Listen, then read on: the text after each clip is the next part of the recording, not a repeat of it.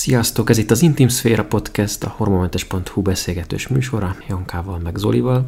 A mai témánk az szülők, gyerekek, szex, meg ez így együtt. Tele van az internet, hogyan beszél gyerekeddel a szexről anyagokkal, úgyhogy mi is feliratkozunk erre. Már csak azért is, mert az elmúlt podcast részeink alapján ezekről már elég sokat beszélgettünk, így érintőlegesen mindig, és jónak látjuk, hogyha egyben is megvan minden. Szóval, hogyha valaki mindent és mindent is meghallgat tőlünk, meg végignéz Jankától, akkor lehet, hogy sok újdonságot nem fog hallani. De minden esetre ez egy ilyen szexuális tanácsadós rész lesz? Hát ilyen szintetizálás igazából, mert az utóbbi időben tényleg egy csomó ilyen beszélgetésem volt Egyébként az Instán is fent van a Vadas Janival való beszélgetés pont erről a témáról, akkor a gyermekpszichológus blogot, aki csinálja Andival beszélgetés, pont így szexuális nevelésről, aztán a Pszinapszison is, pszichológiai fesztiválon is volt egy kerekasztal beszélgetés, az is ugyanerről a témáról volt. Egy másik beszélgetés is volt erről a témáról konferencián, szóval hogy nagyon sok minden volt így ebben a témában mostanában. Viszont saját magunknál ez összefoglaló módon, mint szexuális nevelés és mondjuk felvilágosításnak, hogy hogyan beszéljünk a gyerekünkkel a szexről, ez így egyben nem volt még, úgyhogy ha már ennyi helyen beszélgettem erről, akkor legyen meg nálunk is egyben, meg tényleg sokan is kéritek, vagy hát sokan írtok, hogy hogyan lehetne ezt meg azt a témát megbeszélni, úgyhogy egy picit próbálunk akkor ebben segítséget nyújtani. Miért vagy te mégiscsak több a témában, mint mondjuk egy átlagember, mondjuk, mint én. Hát igen, nincsen szexuálpszichológiai végzettségem, meg ilyesmi, de például szexuális nevelés módszertani képzésen részt vettem úgy egyébként, ami egy háromnapos képzés volt, de amit pedagógusoknak tartanak kifejezetten arról, hogy mondjuk az iskolában hogyan lehet gyerekekkel beszélni a szexről. Mondjuk ezt már azután csináltam meg jóval, hogy elkezdtem a YouTube csatornámat. Egyébként olyan szempontból érdekes ez a kérdés, hogy jelen pillanatban Magyarországon ilyen szexuális nevelési képzés az nincsen, tehát hogy csak ilyen tanfolyamok vannak, mint amit én megcsináltam, ez a háromnapos. Igen, lehet valaki szexuálpszichológus, vagy, vagy szexológus, de hogy ő nekik meg nem feltétlenül az a feladatuk, hogy mondjuk a gyerekekkel beszéljenek, vagy a szülőkkel arról, hogy ők hogyan beszéljenek a gyerekekkel. Szóval azok, akik az iskolában tarthatnának ilyen jellegű foglalkozásokat, arra nincsen képesítés, tehát jelen pillanatban Magyarországon azok az emberek, akik bemennek iskolába, azok részterületekről, vagy ilyen rokon területekről jönnek, már ha egyáltalán bemennek az iskolába, majd ezt érintjük valamennyire, de beszélgettünk is már erről másik részben.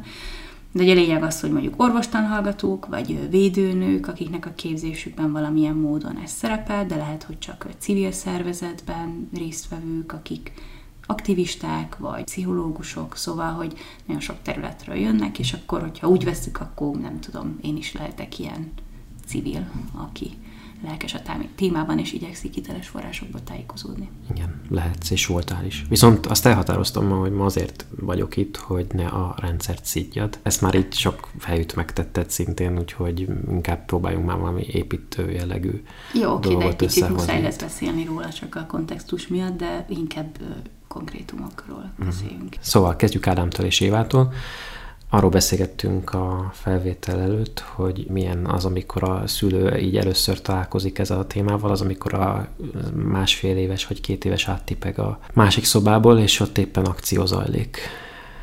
Kezdjük hát ez is egy ezzel. szituáció, ez Már, ez már az, az amikor a, a szülő, a, amikor már a szülő a szexuális témába belecsöppen, és, és akkor ezt így kezelnie kell. Mi történik ilyenkor, Janka? Pánik első körben, és teljesen normális, tehát, hogy így tök oké. Okay. Nyilván azért már ez ott is kezdődik, hogy szülőként látod, hogy a kisgyereked akár már babakorban is érdeklődik a saját nemi szervei iránt, tehát hogy van egy ilyen része, de igen, amikor így azzal kapcsolatba kerül a dolog, hogy így a szülők élik a saját szexualitásukat, és akkor ott megjelenik a gyerek, akkor úristen, mit csinálsz?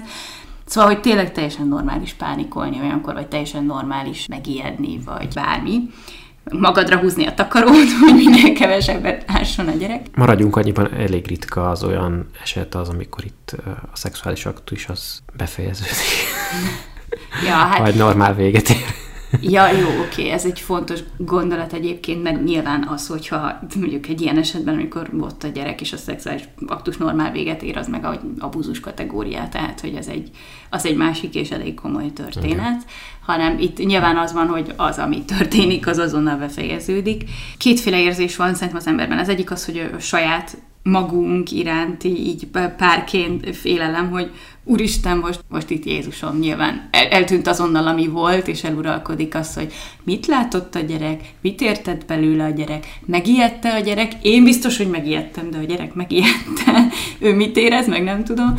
És egy csomó esetben egyébként, így másokkal is, amikor beszélgettünk, meg saját tapasztalat is persze így szülőként, hogy a gyerek az odabújt teljesen természetesen, ha odabújik a szülők közé, és és alszik édesdeden, és valószínűleg semmi olyat nem látott, ami neki ijesztő lenne, vagy, vagy rossz, vagy bármi. Most itt másfél-két éves mondott az Oli, tehát hogy itt azért pici gyerekről van szó.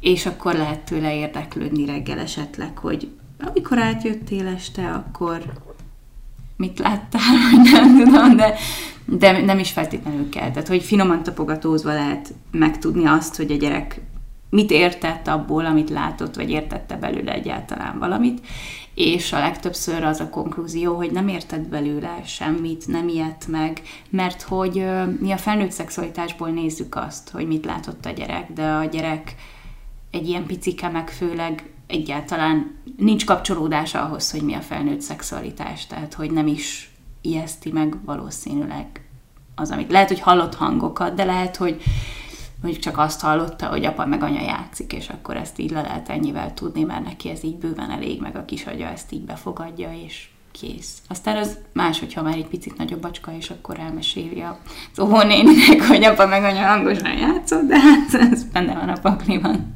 Igen. Meddig tart ez a korszak a gyerekeknél, hogy úgy nem fogják fel igazából, hogy mi történik? Szerinted? Mi az, amikor már nagyon kell magyarázkodni? Az a, most nem tudom, hogy ha ilyen 6-7 évesen történik-e egy ilyen Hát ez esemény, akkor azt már nyilván máshogy persze. kezelnénk.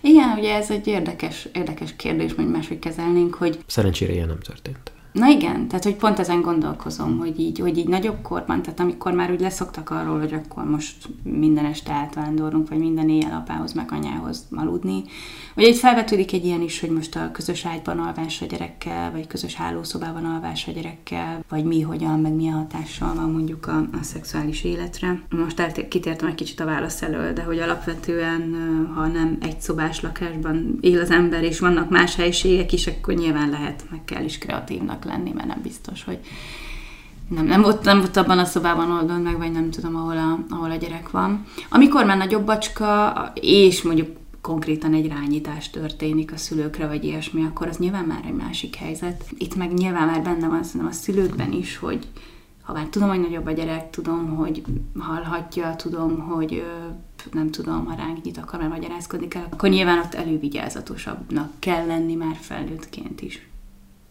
Uh-huh. Mármint, hogy párként. Én ezt gondolom, hogy, hogy akkor már így.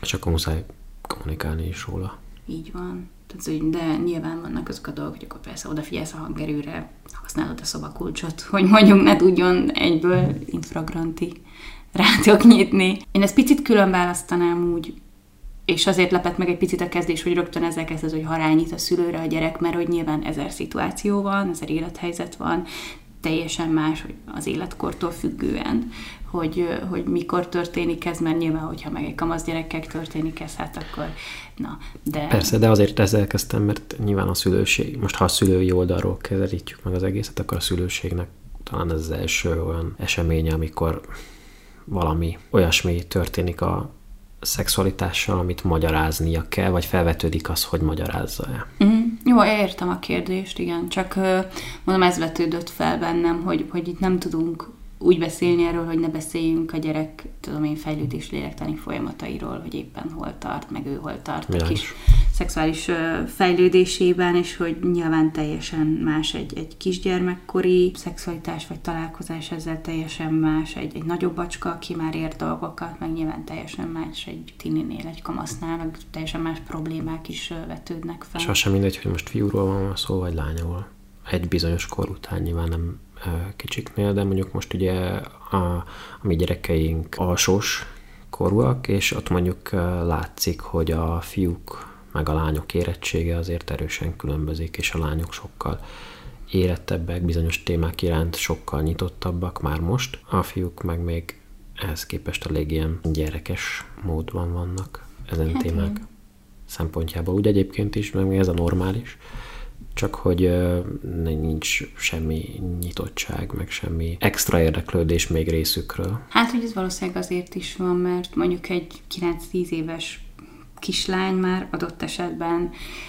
közeledik a menstruációhoz, vagy van, akinek már ilyen korán meg is jön, tehát hogy ö, nyilván ez picit extrémebb eset, de hogy ilyen 11-12-13 éves korban, sőt ilyen 11-12 éves korban manapság meg már teljesen normális, tehát hogy valahol muszáj is beszélni ezekről a dolgokról velük, tehát hogy mondjuk még ugyanúgy játszanak az udvaron, meg labdáznak, meg babáznak, de közben mondjuk a mi 10 éves kisfiunk még ezt teljesen szabadon teszi, a 10 éves kislánynak meg már lehet, hogy gondolkozni kell azon, hogy ott van-e a betét, meg mi az, ami folyik a punciából. Tehát, hogy ez, ez az óriási különbség abban, hogy, hogy hol kell tartania egy, egy kisfiúnak, meg egy kislánynak a, az érettségben. Visszatérve ahhoz, hogy rányít a gyerek a, a szülőkre, itt ö, tényleg muszáj arról beszélni, hogy a gyerek hol tart, mert azt gondolom, hogy egészséges esetben mindig a gyerek rezdüléseit figyelembe véve kell kommunikálni ezekről a helyzetekről, vagy egyáltalán a szexualitásról, vagy az ő kis testéről, a, a testi integritásáról,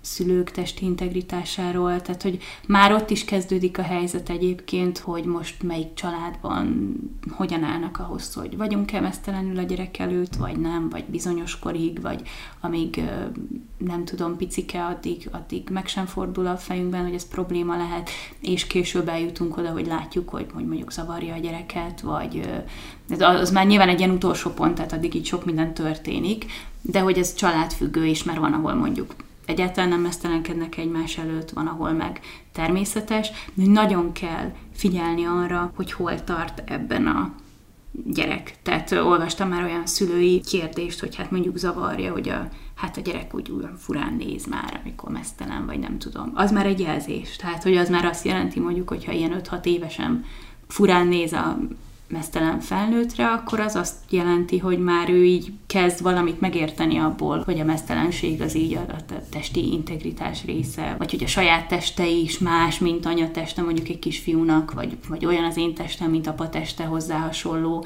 ugye, hogy kezd kialakulni. Az identitása is, hogy most akkor szilárdan ő fiú, vagy lány, vagy vagy, vagy, vagy micsoda. Igazából itt, itt mindig az a lényeg, hogy a szülő azt figyelje, hogy a gyereke hogyan reagál. És hogyha ezt látom, hogy már furán néz, akkor, akkor igen, és akkor elkezdődött az az időszak, hogy, hogy ha eddig természetes is volt a mesztelenség, akkor most már tiszteletben tartom az ő privát szféráját is, meg nem tudom, fölveszek egy fürdőköpenyt, meg eltakarom magam. Tehát mondjuk én azt gondolom, nincs az a semmi baj, hogyha például a mesztelenség természetes egy családban, sőt, teljesen jó tud lenni egyébként testkép, meg minden szempontjából, hogyha, hogyha lát a gyerek testeket, de nyilván abban a pillanatban, hogy ő nem komfortos ezzel, vagy hogyha már például most a, a fiúkon megfigyelhető, hogy nem tudom, más előtt már nem akar átöltözni az uszodai öltözőben, vagy hogy ott már kellemetlenül érzi magát, akkor azt igenis tiszteletben kell tartani, és megadni neki a, a privát szférát, vagy megmutatni neki, hogy igen, akkor itt akarod el magad a törölközővel, így tudod lecserélni úgy a bugyit, hogy ne látszódjon a kis kukid, és akkor ez, ezek, ezek tök fontos dolgok. Hogy tegyük le az alapjait ennek az egésznek?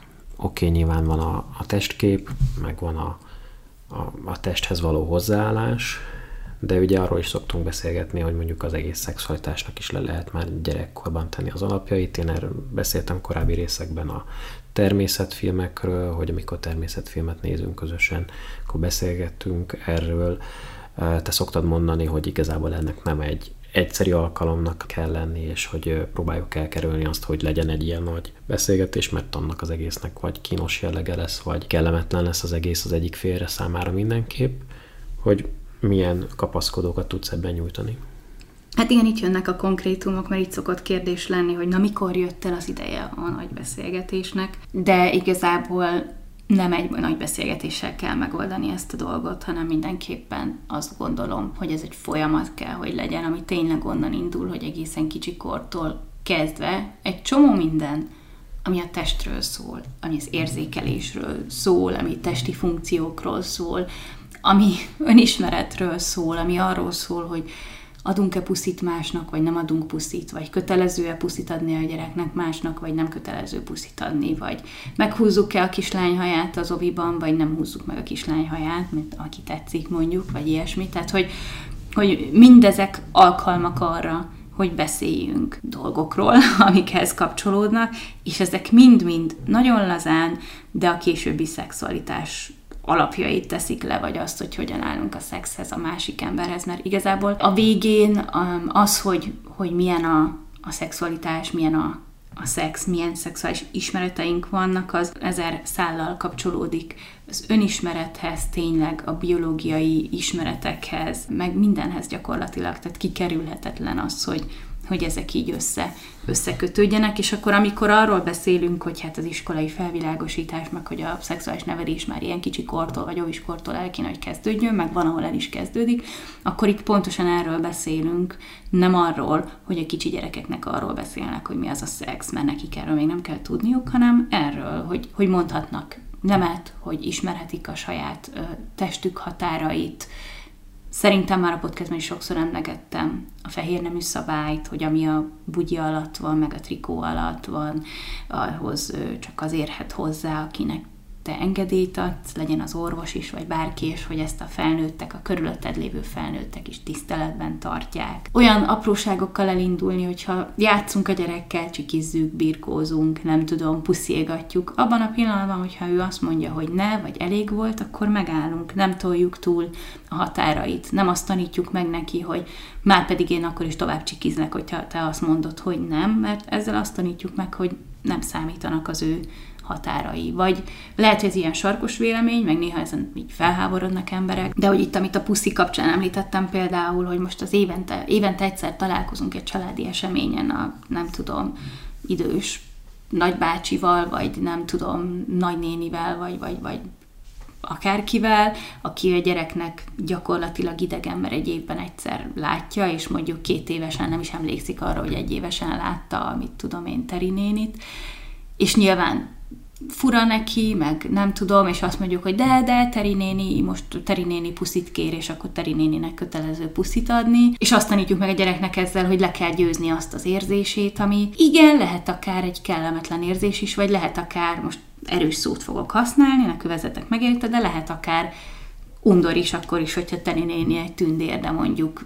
idős, büdi, nem tudom, tényleg a gyereknek idegen, akkor miért kell rá kényszeríteni, hogy már pedig puszit kell adnia. Mit tanítunk ezzel? Azt, hogy le kell győzni a saját érzéseit, és teljesítenie kell a saját testével azt, ami másnak a vágya, vagy ami másnak jó. És itt el lehetne kanyarodni olyan irányba, hogy hol van a tisztelet, meg stb. stb. Én most itt a testi integritásról, meg érzetekről beszélek, és ez nagyon fontos megtanítani a gyereknek például azt, hogy hallgasson a testi érzeteire, mert a testünk rengeteg mindent elárul nekünk, a gyomrunkra odafigyelni, hogy mikor jelez, hogy valami nem stimmel, és hallgatni ezekre az érzésekre. És nagyon sok gyerekkori szófogadással kapcsolatos dolog az arról szól, hogy ezeket az érzéseket győztük le, és ez ijesztő egyébként. És úgy tűnik, mintha most nem a szexuális nevelésről beszélnék, de abszolút erről beszélek, még mindig. Nem tudtad, hogy a gyerekkori szomszédnéniket azt Terinének hívták, ugye?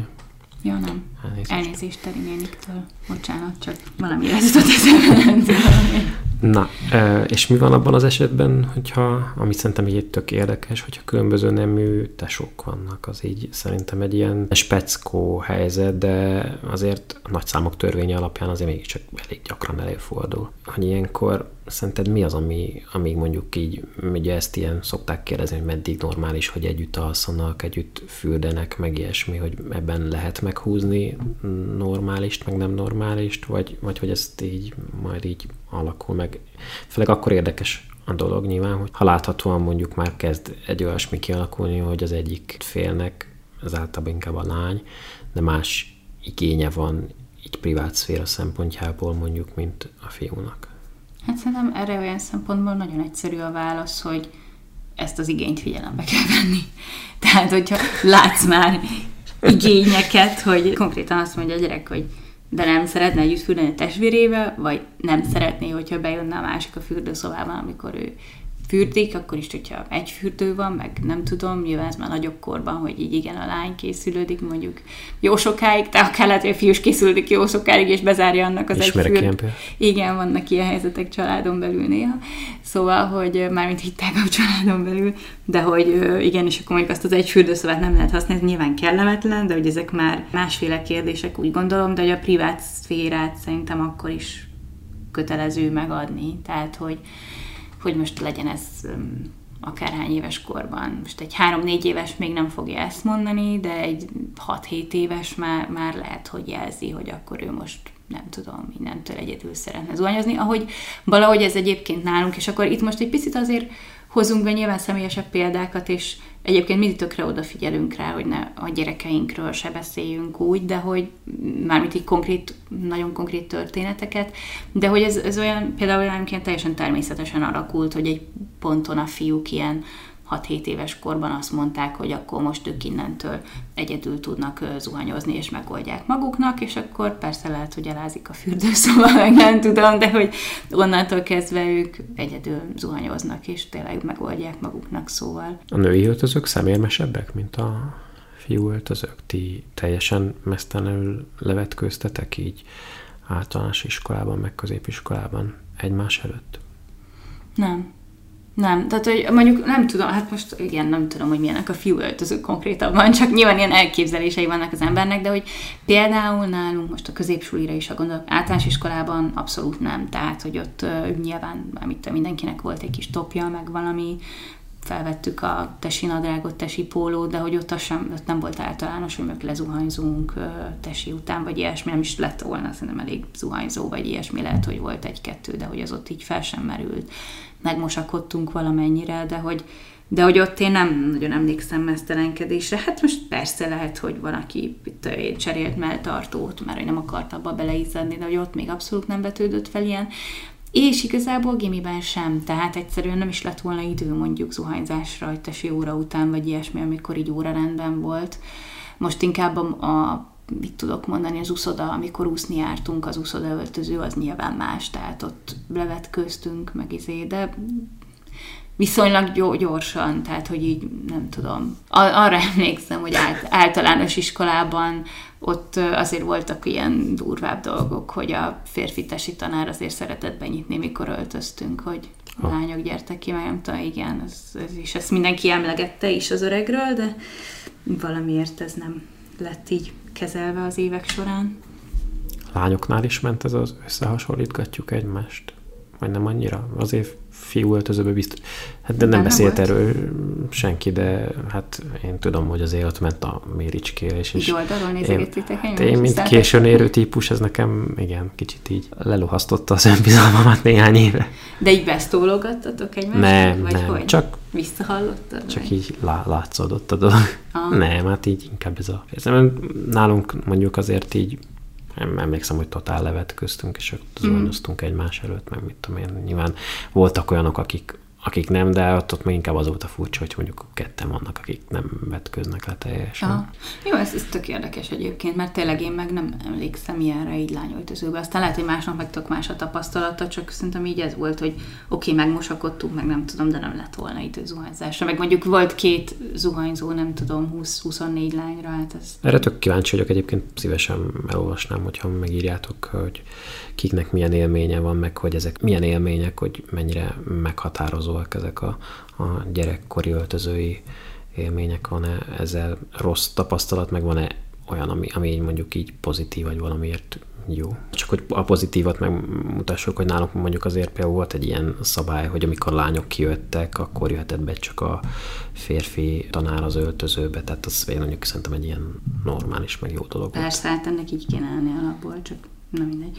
De hogy azért nagyon érdekes, hogy ezt felhoztad, mert pont volt egy ilyen tweet folyam, amit olvastam, de mondjuk ez valamilyen szinten már konkrétan a felvilágosítástól, ami a szülőknek segít, attól picit messze van, de egyébként ez ugyanúgy a testi integritás kérdéskör.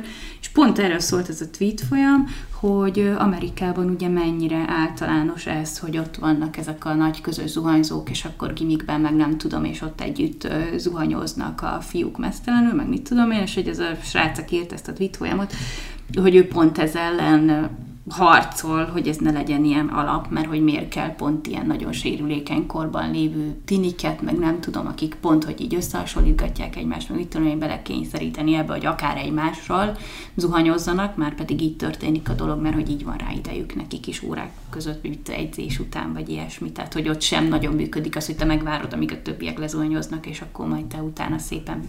Tehát, hogy nincs privát szféra, és hogy, hogy pont azért küzd ez ellen, hogyha jól értettem, mert hogy nekik az egyzőjük rendszeresen bement és, és fürdött velük fiúkkal, és hogy hát ez is eleve meg milyen problémás helyzet, meg nem tudom. És hogy mennyi olyan kommentet kap, hogy de hát ez segíti, mit tudom én, a sportcsapatoknál csapat összetartozást, meg hát, hogy akkor hogyan alakítanak kötődést ki egymással a fiúk, meg a csapattagok, hogyha nem zuhanyoznak együtt, és ezt olvasod, és így mi van? Hogy így teljesen értelmetlen számomra a dolog, csak így azért... Én ezt értem. Tehát, és hogy lehet, a, fér, hogy a férfi öltöző szaga, vagy hát a férfi öltöző összetartása az, azért van, van, van egy ilyen fajta jelleg, hogy ott mindenki ismeri a másikat, és hogy így igen, tehát hogy mármint a, a csapat szellemnek ah. annak van egy olyan, hogy, hogy igen, és akkor érted küzdök, meg hm. ilyesmi.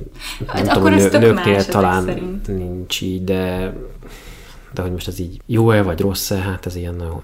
Ja, nagyon én nem elítélni akartam, hanem csak ezt rácsatlakoztam ezzel, hogy ezt így pont erről én posztolt az a srác. Inkább egy ilyen ijesztő részét olvastam, hogy viszont ugye a futballban nagyon, meg ugye egyáltalán a csapatsportokban nagyon ritka az, amikor a homoszexualitását felvállalja játékos pont abból kifolyólag, hogy hát hány ilyen véleményt olvasni, hogy hát velük már ne öltözzön ott momokos, meg azt gondolják rögtön, hogy hát most ott egy meleg bekerül az öltözőbe. Valószínűleg eddig is ott volt, meg van is az összes rögtön... csapatban, meg nem tudom. Hát, hogyha nagy számok törvény alapján Azért nézzük, mondom. akkor sokkal több van, mint amennyien felvállalják magukat, ez egészen biztos, meg rengetegen vannak, akik aztán, nem rengetegen, de olyanok vannak inkább, akik inkább pályafutások végén vagy mm, befejezése után merik egyáltalán felvállalni. Most egyébként nem tudom, fél éve volt pont ebből egy nagy ügy, hogy ez is valamiért Ausztráliában ott nagyon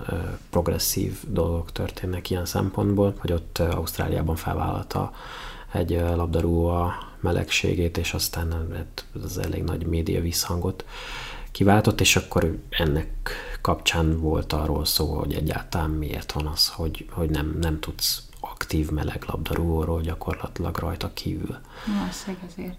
De egyébként ez meg abszolút egy ilyen nagy, nagy zárójel, és akkor szerintem térjünk vissza majd ugye a felvilágosításra, majd gyerekekhez, mert elkanyarodtunk, de egyébként Igen. ezek tök fontos dolgok ettől függetlenül, hogy és hogyha végigcsinálnak úgy pályafutásokat, vagy pályafutásukat meleg focisták, hogy egész életükben együtt töltöznek, meg fürdenek más férfiakkal, és nem ugranak rá másokra, csak úgy, meg nem tudom, akkor, akkor így nézzük meg a másik oldalról az áldozathibáztatást, meg hogy a nők hibája, meg nem tudom, hogy, hogy egyesek nem tudnak uralkodni magukon, tehát hogy akkor így ott a, az élő példa, hogy a meleg férfiak is férfiak, akik mondjuk hogy mondjam, uralkodnak magukon, meg emberek tudnak lenni. De az ugye viszont hiányzik, hogy ezáltal nincsenek olyan sportolói példaképek, akik, mm. akik mondjuk ebben úttörők lehetnének, és akikre gyerekek olyan értelemben felnézhetnének, hogy hát, hogyha ő, ő megmerte csinálni, akkor én is mm.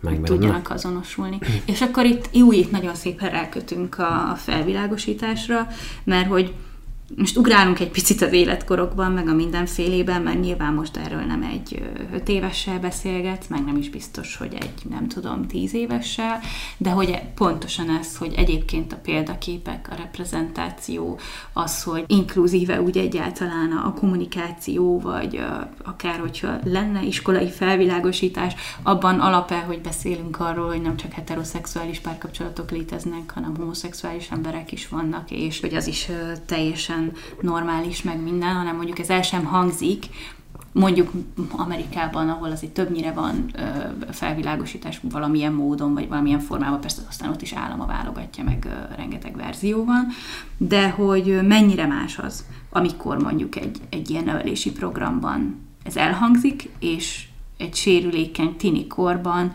azt látja a gyerek, hogy igen, akkor, akkor normális vagyok, normális, ahogy érzek, meg nem tudom, és nem csak 20 akárhány éves korában döbben rá arra, hogy ja, hogy amúgy az, ahogy én eddig éreztem, hogy, hogy nem tudom, nem a lányok iránt érdeklődöm, hanem a fiúk után, vagy fordítva lányként így, ó, így értelmet nyernek dolgok, hogy amúgy nem tudom, miért nem volt soha barátom. Ja, azért, mert hogy mindig a lányok tetszettek, akkor ez nem egy ilyen szégyen teljes, meg nem tudom milyen felismerés lesz, vagy beismerés akár önmaguk, meg a világ előtt is, hanem, hanem hogy ezért nagyon fontos a reprezentáció, hogyha ez normálisan van kezelve, akkor sokkal kevesebb a, a szégyen, meg a fájdalom, meg a trauma, meg a mindenféle. Ezért is van nagyon szer- nagy szerepe, vagy lenne nagyon nagy szerepe a rendszer szintű szexuális nevelésnek. Erről azért kell és muszáj beszélni, mert a gyerek joga az, hogy hozzájusson a megfelelő információkhoz, és most jelen pillanatban a dolgot úgy fordították meg, hogy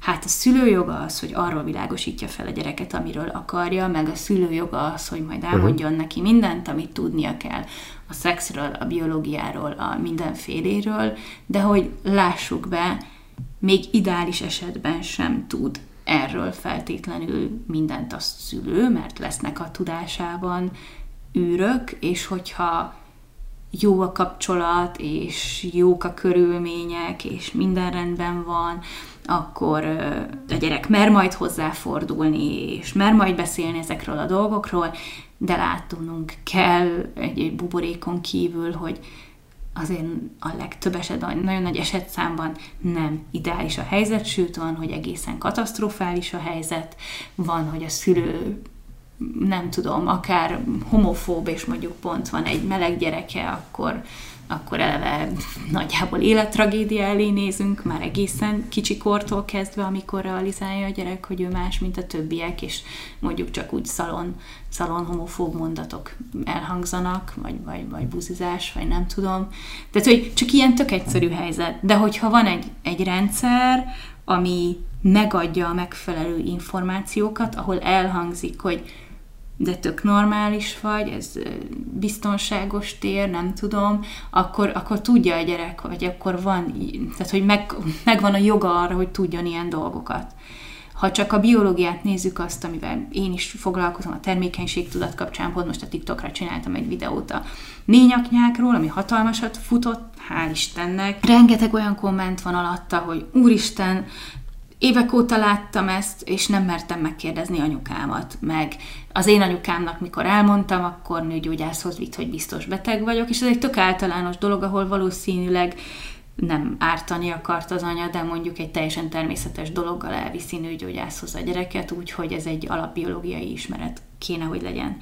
Ezért van szükség a rendszer szintre, mert ez a, mert ez a gyerek joga, vagy amivel az előző részben beszélgettünk az ószer kapcsán például, hogyha apától azt hallott, hogy fiam izé ószert húzni az okniban lábat mosni, és az iskolában viszont mondjuk egy szexuális nevelési óra keretében elhangzik, hogy de megvédettől, meg ettől, meg ettől, meg számoljunk le az STD-ket körbevevő stigmáról, és nem attól kapod el, hogy sok emberrel, vagy ha nem elég egy olyan emberrel lenni, aki fertőzött, stb. stb. stb. Tehát, hogy ezek mind olyan információk, amik baromi fontosak a szex, meg a szexuális élet kapcsán, és lássuk be, nagyon kicsi az esélye annak, hogy ezeket az információkat gyerekként, fiatalként, tiniként mind megkapod otthonról a megfelelő minőségben, meg nem tudom. Tehát lehet azt mondani, hogy mert a szülő feladata, egy nem lehet minden a szülő feladata, kettő nem lehet megfelelő minőségben minden a szülő feladata. Ezért is van az iskola. Tehát így én is kaptam most ilyeneket, hogy fú, hát ezt nem kéne az iskolára kenni, hogy ezeket nem az iskolában kéne már megtanítani, de, de kellenének külön dedikált emberek arra, akik szexuális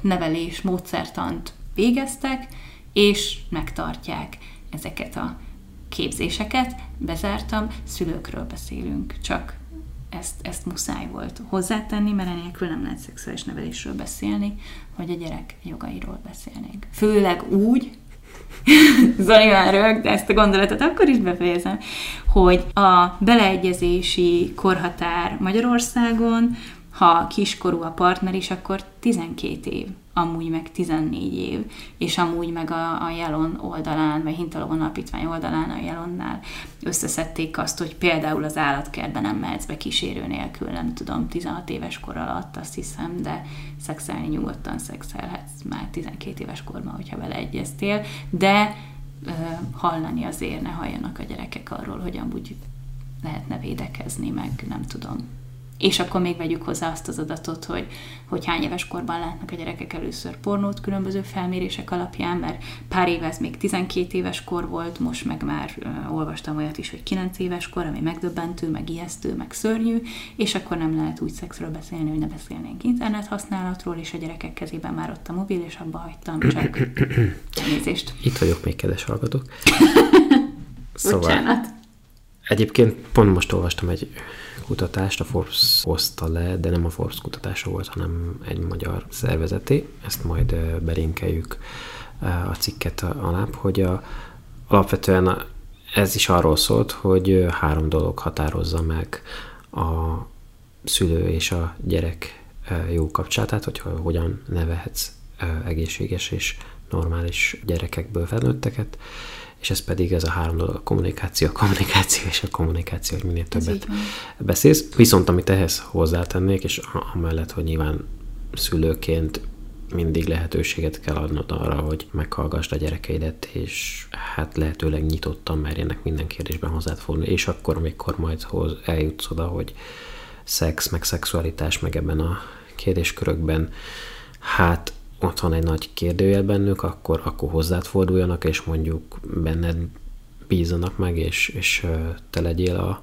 mencsváruk, akkor ott leszel neki támogatni. És ami a másik fontos dolog viszont a kommunikáció mellett, az érdekes volt, hogy a gyerek boldogságát leginkább még azt határozza meg, hogy a szülő mennyire boldog. Itt egyébként az is érdekes, hogy az anya, anya szubjektív érzései azok sokkal jobban számítottak, tehát hogy az anya hogyha jó kapcsolatot alakított ki a gyermekével, akkor az úgy látszódott a, a felmérés alapján, hogy sokkal meghatározóbb volt a gyerek boldogságára Ez nézve. Ez kisgyermekkorban, vagy hány éves A kutatás az a 12-16 éves korosztály jólétére vonatkozott, tehát a jólétét vizsgálta az ő válaszaikat, és egyébként a Corvinus meg az MTA, tehát a Magyar Tudományos Akadémia Társadalomtudományi Kutatóintézete készítette. Ezt linkelni fogjuk.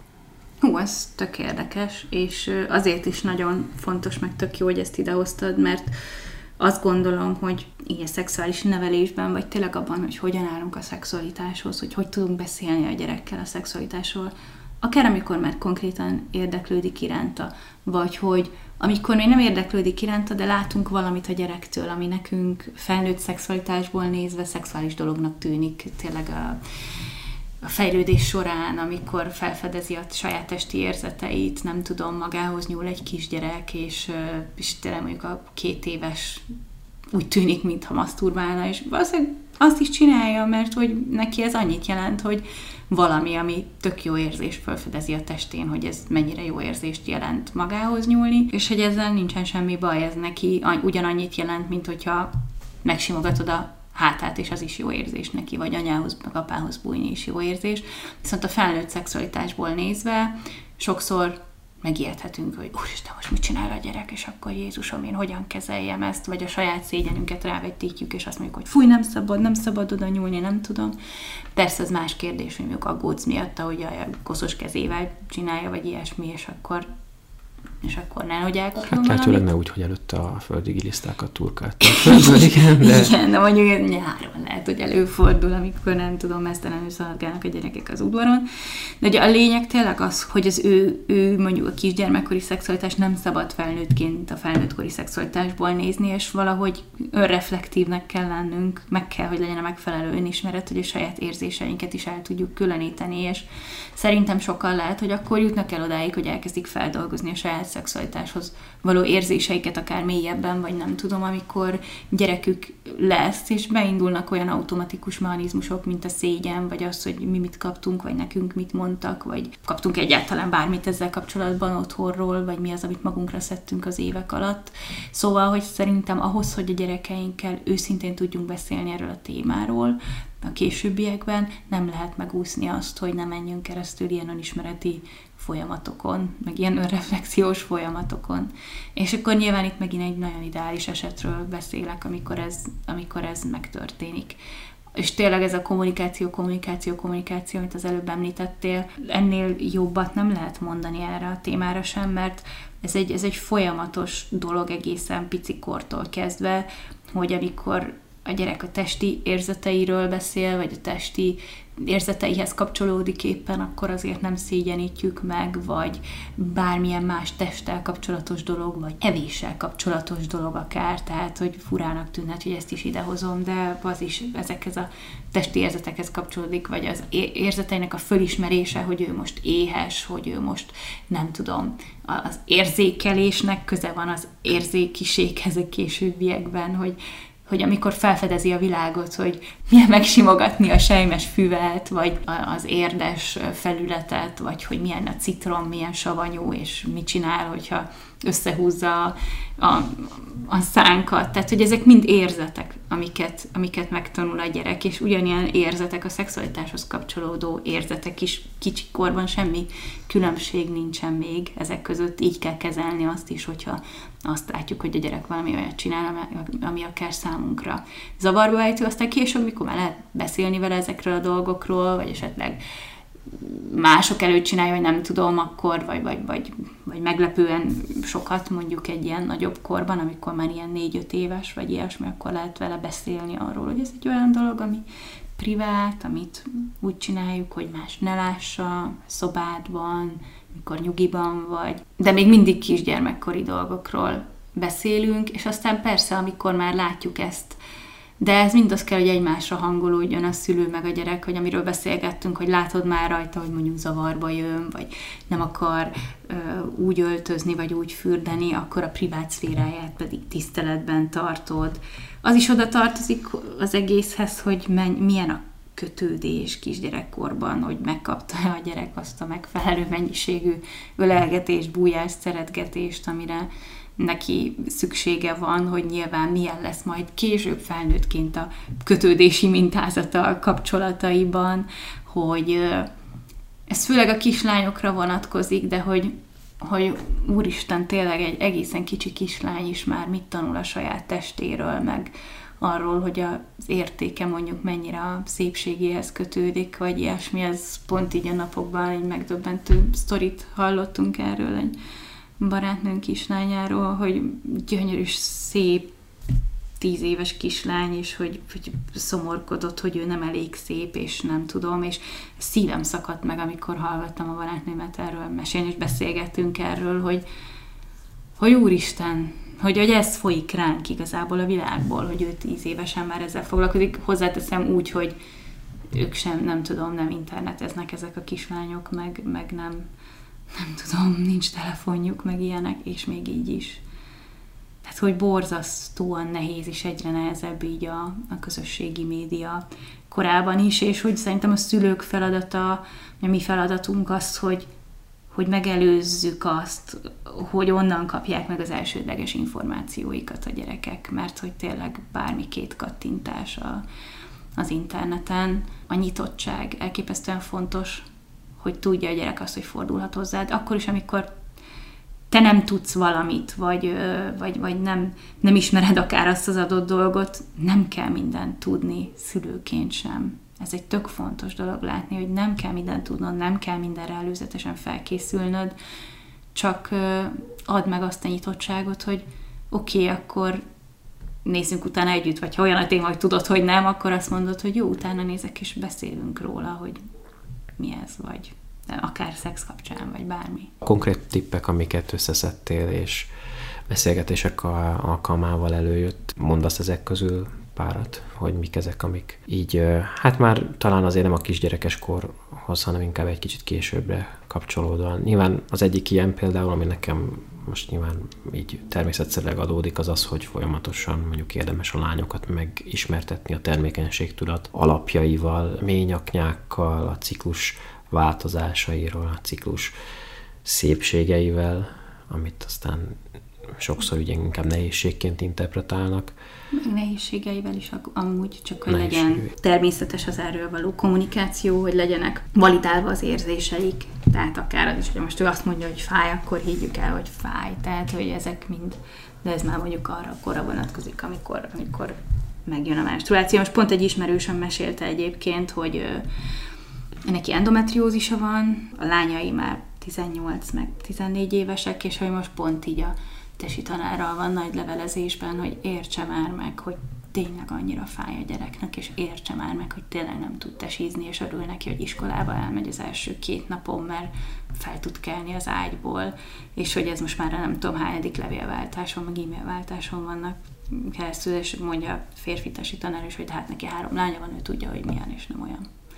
És akkor meg kell értetni, hogy de igen, higgye már el, hogy neki olyan. És hogy ebben fantasztikus, ez az anya, ez nyilván a gyereke mellett van minden áron, és anyatigrisként keresztül viszi ezt a dolgot, de hogy valószínűleg annak a tesi tanárnak, aki ez alatt hány lány keresztül ment már tesi órákon, és ezt így harcolni kell ezen, tehát hogy ez azért ez azért nagyon nem mindegy. Konkrét tippek. Ez mondjuk egy szép kiállás. Igen, abszolút, de hogy valahol meg szomorú, hogy, hogy ennyire kell, meg ilyen szinten kell harcolni ezért, ami normális kéne, hogy legyen, hogy megértjük, hogy más lehet másoknak, mint amilyen, nem tudom, az én közvetett tapasztalatom, mert hogy nekik nem is közvetlen tapasztalás a férfiként. Szóval, hát most sok mindent mondtam itt ugye a nyitottságról, de ilyen konkrét dolog, szerintem nagyon-nagyon fontos a testi integritást erősíteni a gyerekben, amit a fehér nemű szabályról említettem, megtanítani neki azt, hogy nevén nevezni a testrészeket. Ez még így nem hangzott el, de hogy nagyon fontosak ezek a konkrét biológiai dolgok, hogy igenis, persze az ő ö, szintjének megfelelően lehet az kuki meg punci, de hogy ne ilyen, nem tudom, milyen neveket adjunk már neki, amiből nem derül ki a gyerek számára, hogy neki egyébként mi van, vagy hogy meg se tudja nevezni, hogy mi az, ami fáj esetleg, vagy hogy olyat is hallottam, hogy nem tudom, kifejezetten csúnya szónak titulálják azt a családban, hogy nem mondjuk ki, hogy punci meg kuki, de hát de hogy nem. Tehát az van olyan, mint a kezünk meg a lábunk. De ezek nagyon fontos dolgok, hogy meg tudja nevezni azt, hogy neki milyen van, vagy mivel kapcsolatban érez bármit. Nekem nagyon-nagyon tetszik az, hogyha megtanítjuk a gyereknek, hogy mondhat nemet ez kicsit ilyen szubjektív most, de, de az Hollandiában van, ahol megtanítják már óvodáskorban, és ezt mozdulattal együtt, tehát kirakják a kisgyerekek így egyenesen a kezüket, így feltartott tenyérrel, és azt mondják, hogy nem, én ezt nem akarom, és ezt a mondatot megtanulják ezzel a mozdulattal együtt. Tehát a gyerek kap egy felhatalmazást arra, hogy mondhatja valamire azt, hogy nem, én ezt nem akarom. És hogy ez mennyire érdekes egyébként, hogy szeretnénk szófogató jó gyerekeket nevelni, akikből meg majd önálló karakán felnőttek lesznek, ez egy kicsit ellentmondás, tehát itt, itt azért be kell áldozni egy-két dolgot azért, hogy majd önálló karakán felnőttek legyenek. Például az, hogy megtanítjuk őket nemet mondani, még akkor is, hogyha szülőként ez lehet, hogy nem komfortos néha, hogy a gyerek mondhatja azt, hogy nem, én ezt nem akarom. Meg hát azért valamire nem mondja azt, hogy nem. Persze, természetesen most nyilván ez olyan szempontból fontos, hogyha piszkálja a másik gyerek, vagy nem tudom, tényleg hányszor hangzik el az óvodában, hogy hát a Pistike csak azért húzza a hajadat, Julcsika, mert tetszel neki, nem, azért nem húzza a hajadat. Tehát, hogy azt megtanuljuk meg, hogy, hogy akkor csinálunk valamit, hogyha az a másiknak jó, meg a másik is szeretné. Például volt konkrétan olyan szituáció, és ezt nem gondolom, hogy most így gáz, hogy elmesélem, hogy ö, amikor a nagyobbik kisfiunk volt még egészen picike, ilyen, nem tudom, két éves, akkor a játszótéren volt egy nagyon cuki kislány, és ő ölelgette a kislányt. Tehát nagyon cuki volt, semmi nem bántotta meg, ezért csak meg akarta ölelni, és a kislány meg elhúzódott, meg nem tudom, és így mondtam neki, hogy nézd, most nem szeretné, hogy megöleld, nincs semmi baj, tudom, hogy csak megszeretgetni akartad, de ő nem szeretné.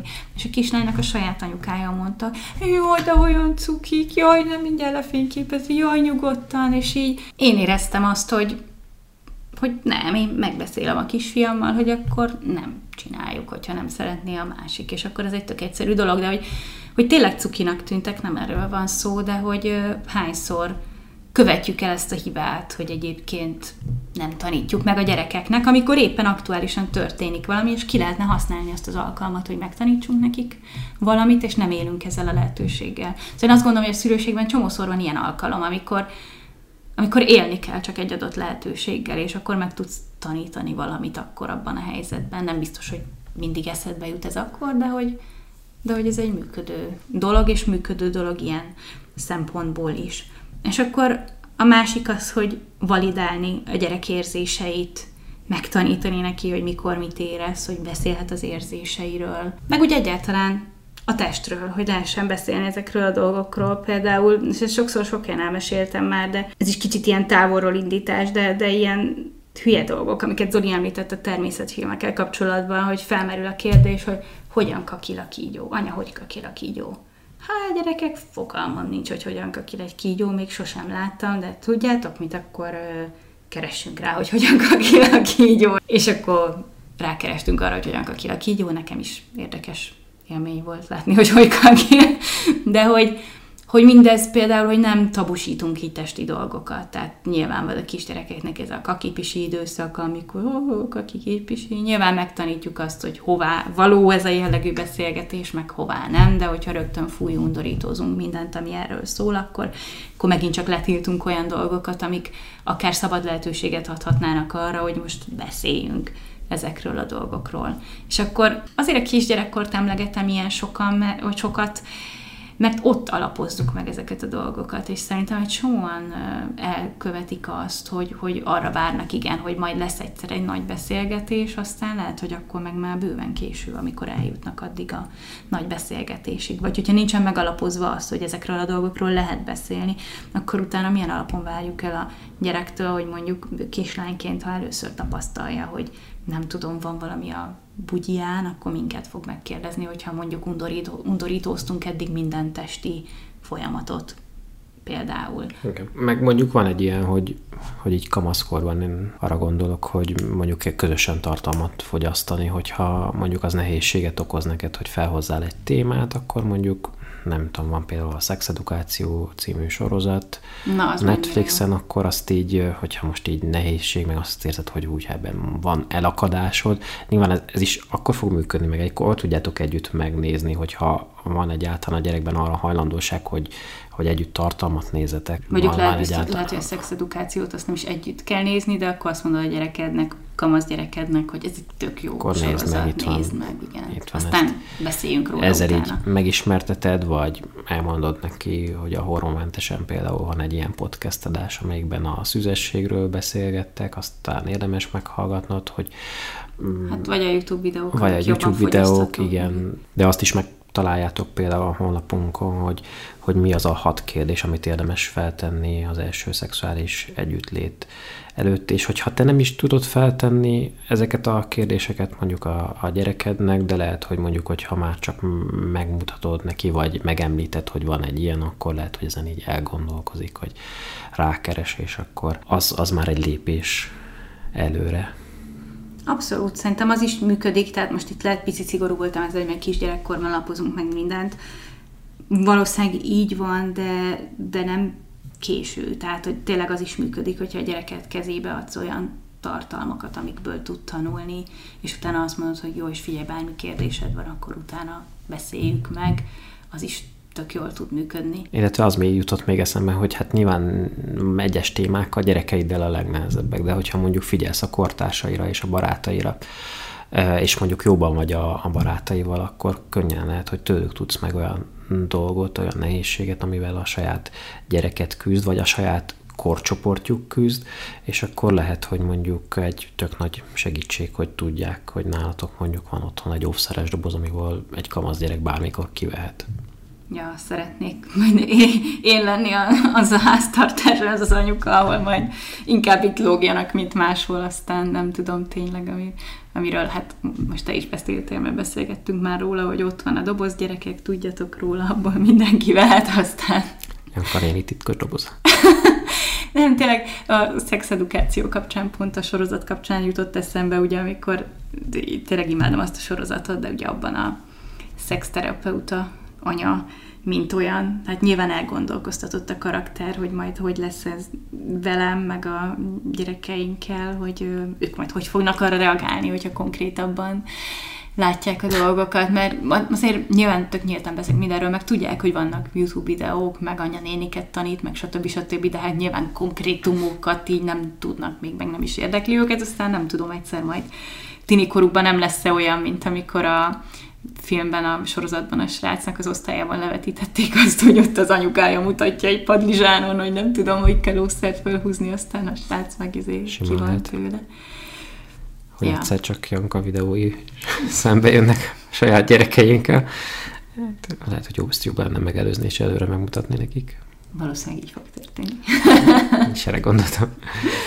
Ja, de hogy minden esetre ezek így, ezek még előttünk is előttünk állnak, hogy, hogy ez milyen, meg hogyan. De beszélgettünk már ugye arról is, hogy, hogy tényleg lehet ez is egy működő megoldás. Kamasz gyerekeknél, vagy ahol éppen a szexualitás úgy komolyan alakulóban van, talán pont a szüzességről szóló részben beszélgettünk erről, hogy, hogy azt mondani, hogy jó, itt van a mi házunk, ide gyertek, biztonságban vagytok itt, nem tudom, itt vagyunk a szomszéd szobában, ha kell bármi, vagy mit tudom én. De én mi hangzik, meg túlzásnak hangzik, de hogy nem jobb az, mint hogyha el kéne menniük titokban valahová, meg titkolózni, meg félni, hogy mérgesek leszünk, ha ez meg az van ez nem csak saját, most nyilván ezen elgondolkoztam, mert hogy vannak azért ilyen példák, vagy ott is egy konkrét sztori alapján meséltem ezt el, hogy ott is a, a lánynak a, a barátja jött hozzájuk, vagy hát akivel online ismerkedett meg, és akkor az anyuka mondta, hogy külön szobába ágyazok meg, nem tudom a fiúnak, de azt csináltok, amit szeretnétek, de hogyha akkor találkozott először élőben a lány a fiúval, de hogyha nem szeretné, nem szimpatikus, vagy nem tudom, akkor megfog rám, hogy én vagyok nagyon szigorú és gonosz anyuka, és nem mehetsz át a másik szobába, stb. stb. Szóval teremtsetek biztonságos tereket. Igen, igen, szerintem ez nagyon fontos. Konkrétan is, meg átvitt értelemben is az egész gyerekkorra, meg, meg fiatalkorra, amikor ezek a dolgok érlelődnek. És tényleg, hogyha szülőként bizonytalanok vagyunk, vagy úgy érezzük, hogy nekünk dolgunk van egy adott témával, akkor is szerintem az a legfontosabb, hogy önazonosak maradjunk. Szerintem például a tiniknek, kamaszoknak van a legjobb radaruk arra, hogy megérezzék azt, hogyha valaki kicsit is bizonytalan, vagy önmaga cikinek érez valamit, vagy nem tudom, tök jól tudják művelni azt, hogy akkor bekérdezzenek olyat, amitől biztos, hogy elpirulsz, vagy leteszteljék azt, hogy mennyire vagy otthon, nem tudom abban a témában, hogy most mi pörög TikTokon, és milyen szlenget használnak éppen, és nem tudom. Kell az, hogy tisztában legyünk mi magunk is szülőként az erősségeinkkel, meg a gyengeségeinkkel, arra az esetre is, amikor már eljutnak a gyerekeink abba a korba, hogy lehullik a szemükről a fátyol, vagy hájog, vagy nem tudom, és meglátják azt, hogy a szüleik is emberek, mert eljön az a pont, én is emlékszem, amikor nekem eljött ez a pont, és akkor nagyon kritikusak tudnak lenni, meg minden, de hogyha mégis megmarad az, hogy igen, de akkor is ezekhez az emberekhez, akik a szüleim is idegesítenek, akkor is bármikor fordulhatok, meg feltetem a kérdéseimet, meg stb. stb. Akkor is, amikor nagyon erős a kortárs nyomás, meg a kortárs közeg, akkor az egy óriási kincs. Egyéb fontos tipp? Nem tudom, hogy megbeszéltünk-e minden olyat, ami fontos ebben a témában, de mondom, nagyon sok helyen meg nagyon sok info van erről a témáról. Például van egy videóm arról, hogy a menstruációról hogyan beszélgessetek a gyerekkel, arról van konkrét videó, meg a kisgyermekkorról is beszéltünk, külön is a, a Janival is a Instás live-ban. Szóval, hogy sok helyen találtok még információkat. Illetve ott van a Menstrupédia a webshopunkban, ami nagyon szuper és nagyon hasznos és nagyon cuki, lányoknak íródott elsősorban, 9-12 éves lányoknak, de fiúknak is ajánlom. A következő részben egyébként erről, fogunk, erről is fogunk beszélni, és készülünk egy meglepetéssel is. Szóval folytatás következik. Sziasztok! Sziasztok!